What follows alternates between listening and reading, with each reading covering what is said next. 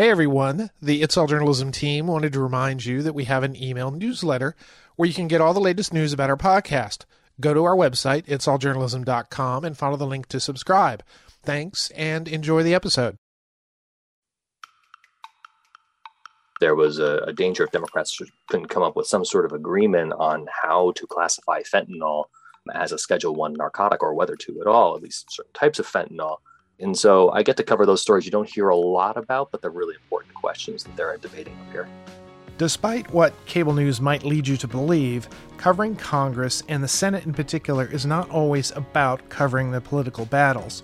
Sometimes it's about diving deep and digging into the nitty gritty of some very wonky subjects. I'm Michael O'Connell. This is It's All Journalism. You've probably seen this week's guest, Zach Cohen, on C-SPAN, Fox News, CBSN, and SiriusXM.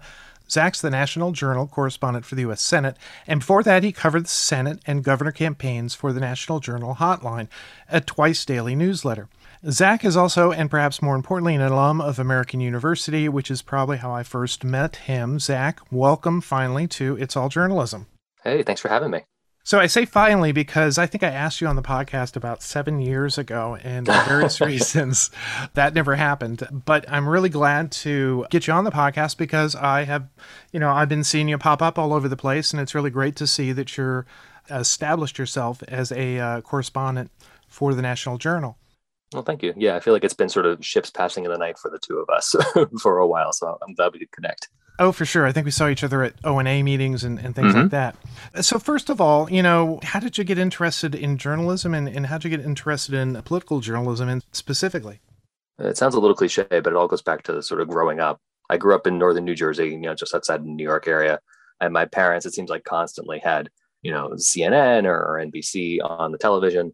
Uh, and a copy of the New York Times and Time Magazine on the on the breakfast table. And I was sort of immersed in news from an early age. And I think generally most interested, you know, this is my sort of first news understanding is, you know, was sort of 9-11 and the beginning of the Bush administration. So foreign policy ended up playing a, a pretty key role in sort of my understanding of how, you know, the, the news industry worked and sort of what, what was important. And so that's really what sort of got me interested at first. And sort of then through high school, I, I, wrote for the school paper and continued that when I went to college, at, like you said, at American University. The rest they say is, is sort of history. I, I, got lucky coming out of college with a, a job at National Journal, and I've been there ever since. Before we turned on the microphones, we were talking, and I thought you'd gone to SOC, School of Communications, but you actually went to the School of International Service. Were you thinking about going into international service, or, or did you sort of approach that as a way to increase your understanding of, of politics? Yeah, and I've never considered, you know, being a, a, diplomat or, or going into politics myself or anything like that. When I was looking at schools, I, I sat down with a, an editor who works here in DC. So this must have been, gosh, uh, 10, 12 years ago. And I asked him for advice. You know, I worked at a major publication. And I said, if I want to go into journalism, what would you recommend I do? And he actually recommended not majoring in journalism. He said, go get a background in something other than journalism so that way you can report with authority on that topic. That being said, I don't really cover international affairs that closely anymore. I'll, I'll, sort of touch on it when Congress is debating things like the, the withdrawal from Afghanistan, for instance, but it's not my, my bread and butter. But that being said, you know, I said, okay, I'll go get my major at the School of International Service at AU in DC. But I then minored in communication, which is what they call the journalism major or minor rather. Took a couple of classes, made lots of great friends and professors, connections that still serve me today. And I worked at the school paper, which was really the best kind of education you can possibly get for journalism. I ended up becoming editor in chief, but also co- you know covered the student government and student life and, and stuff like that. So I, I ended up sort of learning journalism in practice rather than in the classroom. I think a lot of people, like myself, have heard of the National Journal, but they may not understand, you know, what it is in sort of the political sphere of how DC is covered. You know, what do you see as the, the mission of the National Journal? Yeah, so the National Journal as a, as a journalism source has been around since 1969.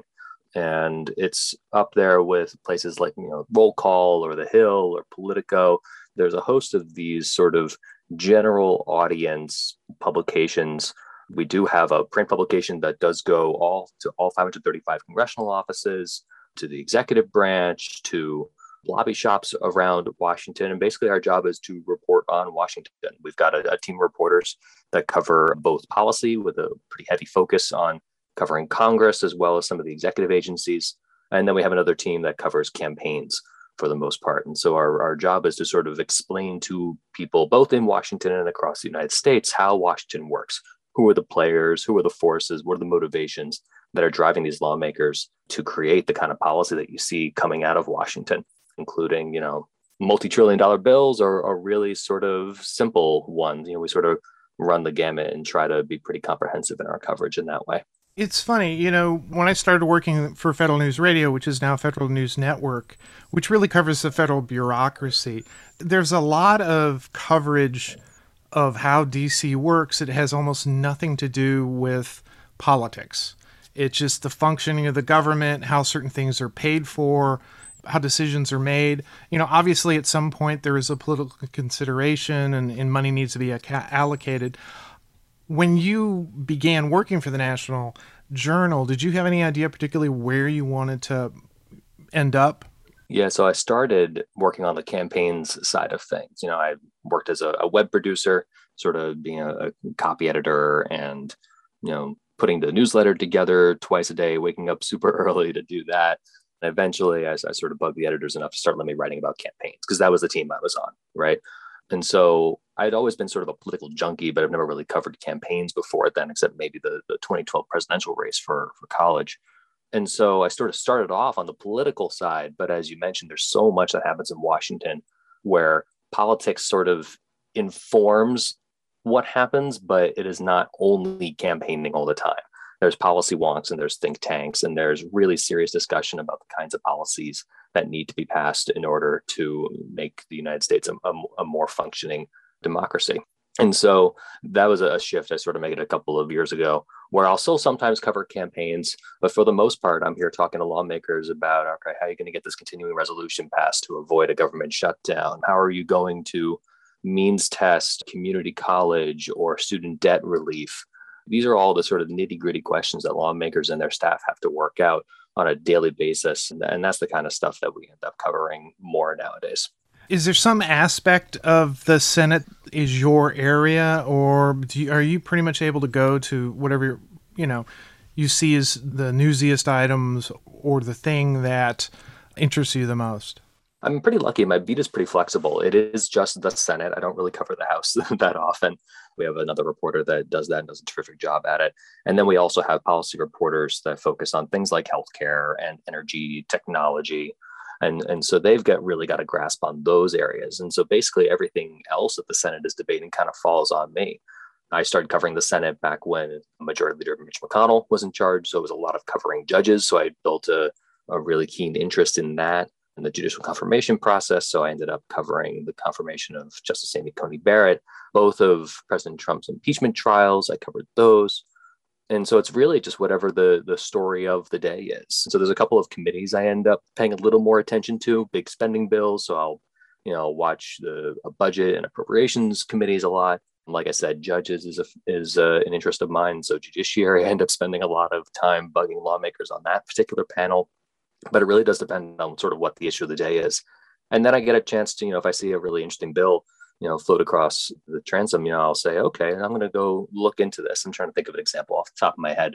A couple of months ago there was a debate about whether the dea should retain some of its enforcement capacity to crack down on fentanyl distribution. It's a little bit wonky so i'm not going to get into all the details but it sort of became a, a bigger question about criminal justice reform and there was a, a danger if democrats couldn't come up with some sort of agreement on how to classify fentanyl as a Schedule One narcotic or whether to at all, at least certain types of fentanyl, the DEA was going to lose its enforcement ability. And so I get to cover those stories you don't hear a lot about, but they're really important questions that they're debating up here.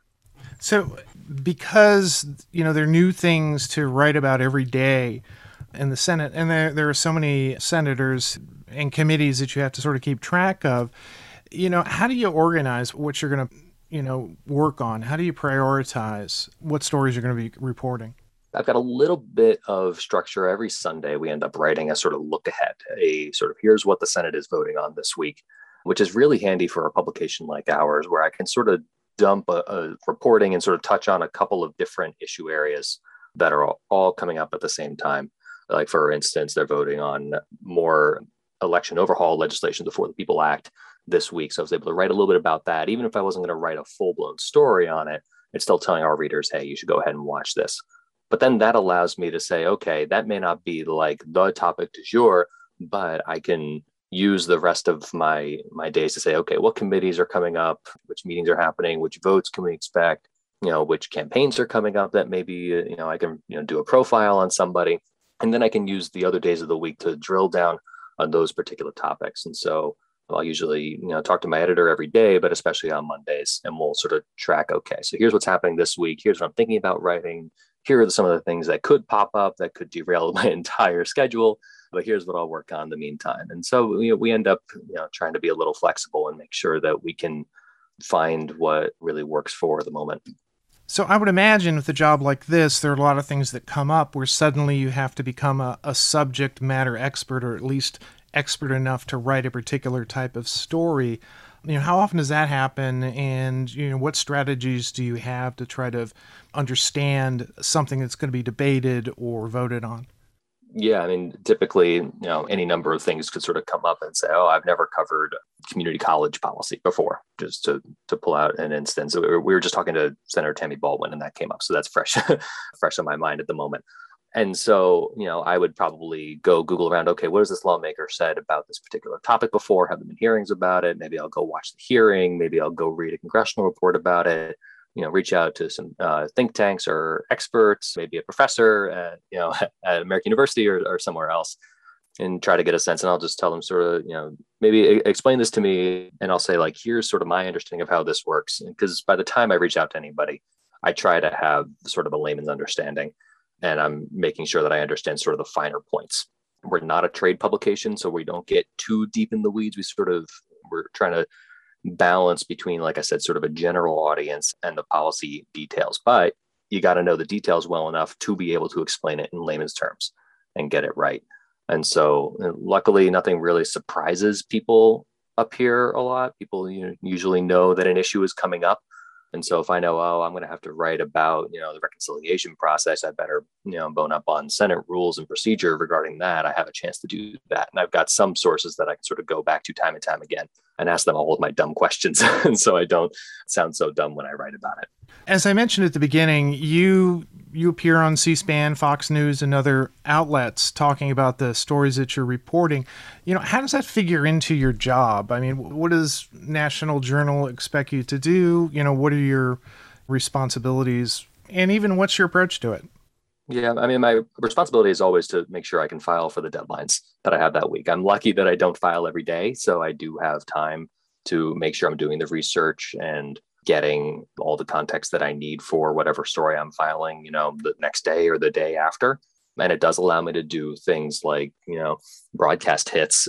And I'll, and I'll try to do those. Typically, they have me on very early in the morning when nothing else is going on just yet.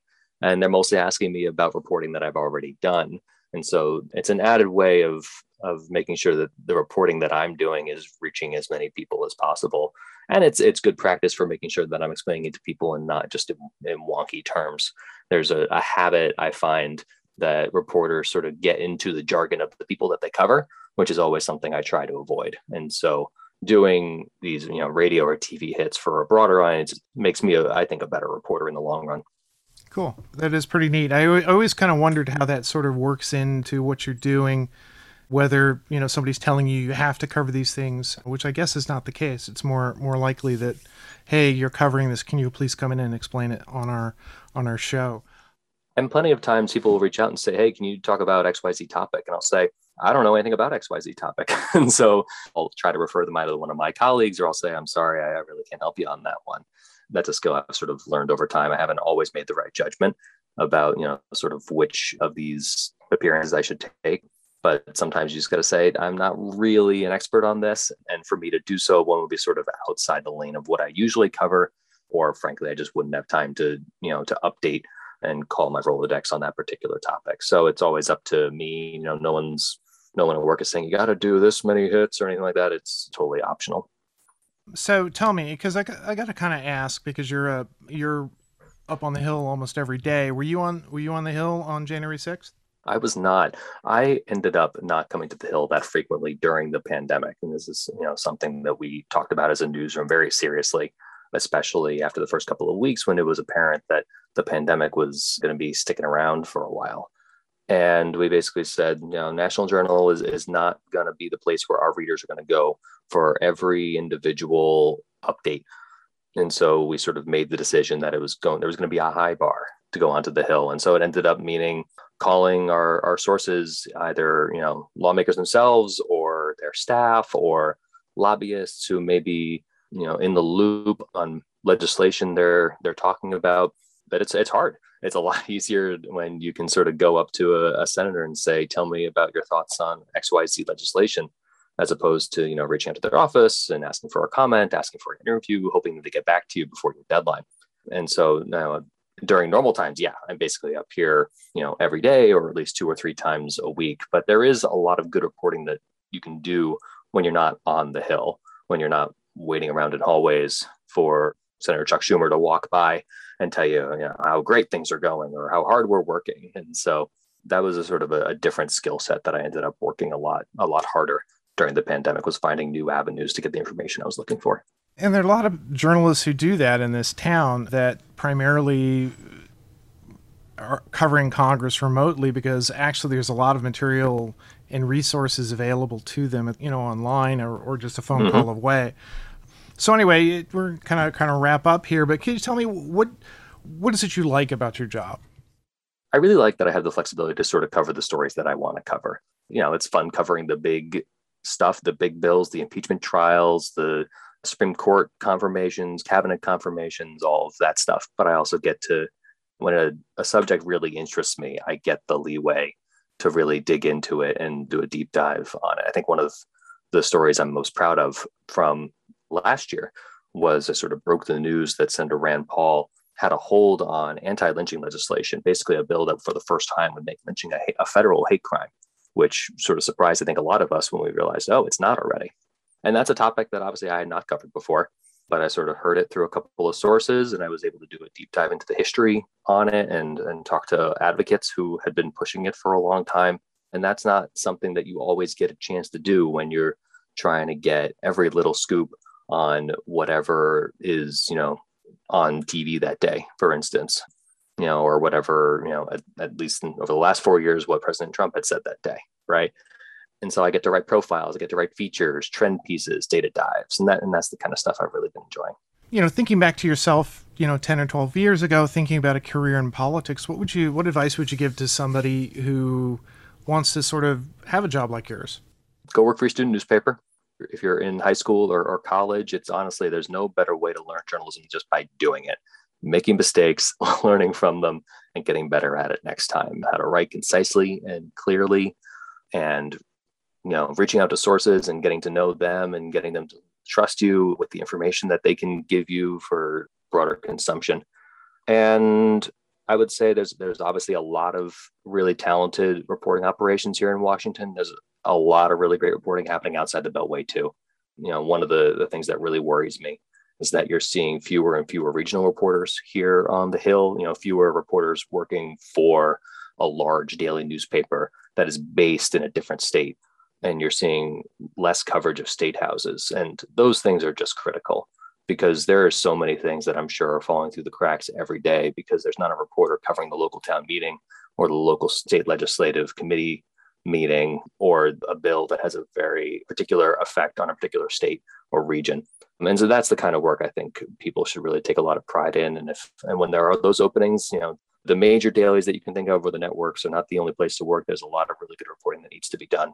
And so it's it's a really rewarding career if you get the opportunity to do it. I've been talking to Zach Cohen, the National Journal's correspondent for the U.S. Senate. Zach, thanks for coming on the podcast. I hope to have you back on again sometime. Take care. Of course, anytime.